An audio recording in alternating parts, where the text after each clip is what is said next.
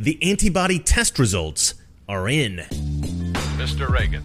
All right, now if you want people to know about this news, I encourage you to share this video now because nobody is reporting this, at least not in any serious way. Okay, so this is news that broke a couple of days back, but I just saw it last night this is something that I haven't really seen reported too much in the mainstream media, not even Fox News. And that's really strange because this is extremely important. Anyway, the headline reads Antibody tests suggest that coronavirus infections vastly exceed official counts. And the subhead is Study estimates more than 50 fold increase in coronavirus infections compared to official cases, but experts have raised concerns about reliability of antibody kits. It's actually more than 50 fold, it's, it's between 50 times times and 82 times the number of cases. What this all means is that the fatality rate is way smaller than previous estimates. I reported about a small sample test from Lodi in Italy and another test in Denmark, and they're finding that everywhere that I've seen, that there are way more infections than even the most conservative estimates predicted. And what are we getting at here? Well, we're getting at the fact that this virus is not as deadly as the media stoked hysteria would indicate. And it suggests that the quarantine may never have actually been necessary and maybe did no good at all. Now, that's not certain by any means, but this new data certainly gives us some reason to suspect that this may be true. And it may not be true everywhere. It may be you know, quarantine in New York might have been a really good idea because perhaps coronavirus had not yet spread so thoroughly throughout that population, but perhaps it was useless in California where everybody had already caught it. All right, so I'm just going to read the article because it's really astonishing. But first, of course, I have to sell you something. If the coronavirus has turned your financial life upside down and you need help sorting out your choices to get back on track, you should talk to the team at Noble Gold. They've helped hundreds of families through this crisis and they can guide you back to safety and give you ideas about how to get there. When you need a financial friend, Noble Gold will be there. Contact them at 877 646 5347. That's 877 646 5347, or you can hit the link below in the description. All right, so here is the article. Widespread antibody testing in a California county, that Santa Clara, has revealed a much higher prevalence of coronavirus infection than official figures suggested. The findings also indicate that the virus is less deadly than current estimates of global case and death counts suggest. An analysis of the blood of some 3,300 people living in Santa Clara County in early April found that one in every 66 people had been infected with SARS CoV 2. SARS CoV 2, by the way, you may not have heard that classification before. That's that's the designation used by scientists for the viral strain. It means severe acute respiratory syndrome coronavirus 2. We hear COVID 19, and I think people assume that's the scientific de- designation. I certainly did think that. Uh, but that's apparently the disease caused by the virus. And that term means coronavirus disease 2019. COVID 19. All right, so on the basis of that finding, the researchers estimate that between 48,000 and 82,000 of the Santa Clara County's roughly 2 million inhabitants were infected with the virus at that time. Numbers that contrast sharply with the official case count of some 1,000 people reported in April. The official count was 1,000 people, and they found that it was probably something between 48,000 and 82,000 people. Something between 48 times and 82 times what they thought. News of the Santa Clara analysis follows preliminary results from a similar study in Germany released on 9 April that estimate that the town's overall infection rate was 15%. The fact that both studies detected much higher rates of infection than official figures suggest is not surprising, says Peter Collignon, a physician and microbiologist at Australian National University in Canberra. The virus had been spreading in the United States and parts of Europe for at least a month before it was detected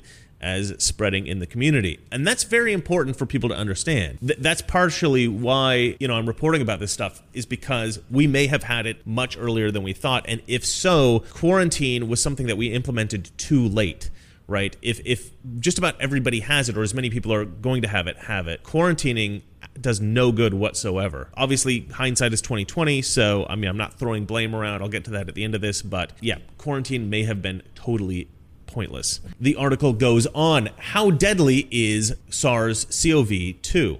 Serosurveys can also provide a better estimate of how deadly a virus is using a measure known as the infection fatality rate, IFR. If a disease turns out to be less deadly than previously estimated, this could reframe discussions around the measures being introduced to contain it and economic social impact, says Neeraj Sood, a health economist at USC. We are trying to prevent the spread of the disease, but at the same time, we have rising unemployment in the US because of these preventative measures, so there's a trade off here, he says. Exactly. Thank you Neeraj, I am sorry that I'm probably butchering your name, but this guy is absolutely on the money. And usually, you know, these academic researchers are like total leftists and they don't really know anything about politics. But this guy, this guy is taking a balanced and and reasoned position here and I and I absolutely love that. This guy is on the money. The article goes on. The Santa Clara team estimated that an IFR, an infection fatality rate for the county of 0.1 to 0.2%, which would equate to about 100 deaths in 48,000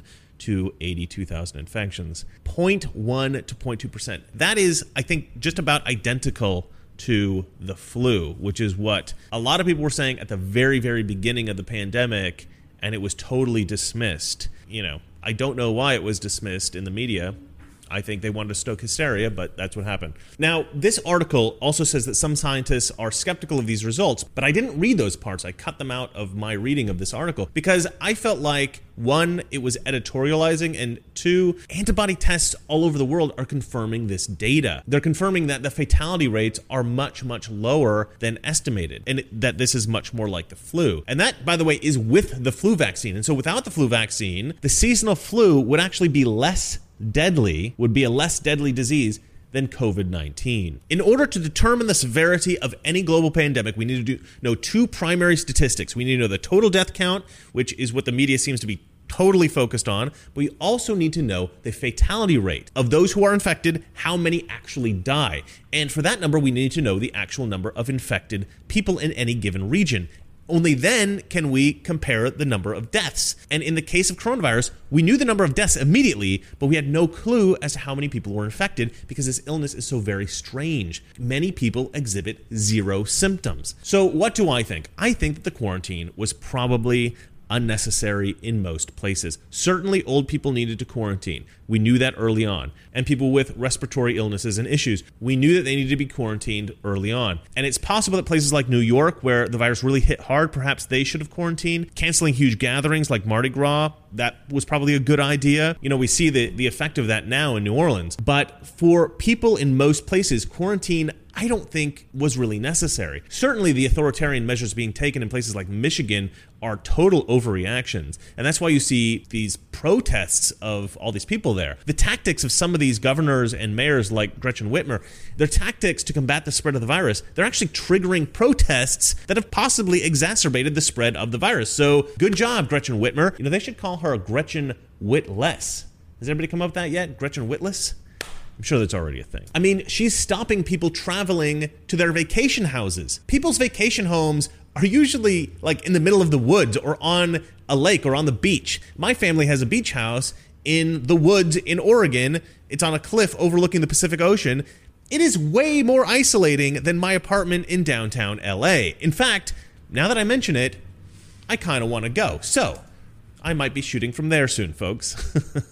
but also, Gretchen Witless has banned a lot of strange things like buying house paint. Like, oh, don't let anybody do home improvement while they're stuck at home. Why? Just why? So obviously there are a lot of reasons why people want to protest this stuff. And if this new research that we just looked at, if this stuff is true outside of California, then there was no reason to quarantine at all. And in this case, the government overreach is even more egregious. However, witless Gretchen and other authoritarian dictators aside, you know, I don't really blame Gavin Newsom or Donald Trump or Andrew Cuomo for their quarantine measures. Although these may prove in time to have been unnecessary, I do think that they were doing what they thought was right. They they just didn't have all the information and they were doing the best job that they could. Witless Gretchen, Tucker Carlson proposed the idea that perhaps she's trying to act tough in order to seem strong.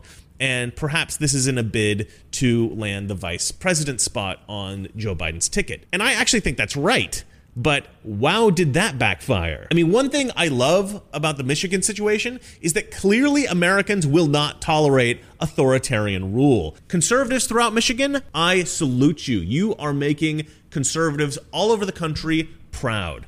All right, well, this was a pretty short one. I plan to do some other short videos, some with ads, some without. These are going to be called Mr. Reagan Shorts. And I expect that they won't get as many views as my longer videos, but the reason I've decided to do this is because I want people to share my videos more often, especially with Democrats, and shorter videos are just more shareable. Some of these videos will be recut from longer videos, so I'm going to be doubling up a little bit, but I'll label them as such so that people aren't suffering through my videos twice. Thanks, and remember to share this video now. And remember, it's not that our liberal friends are ignorant, it's just they know so much. That isn't so.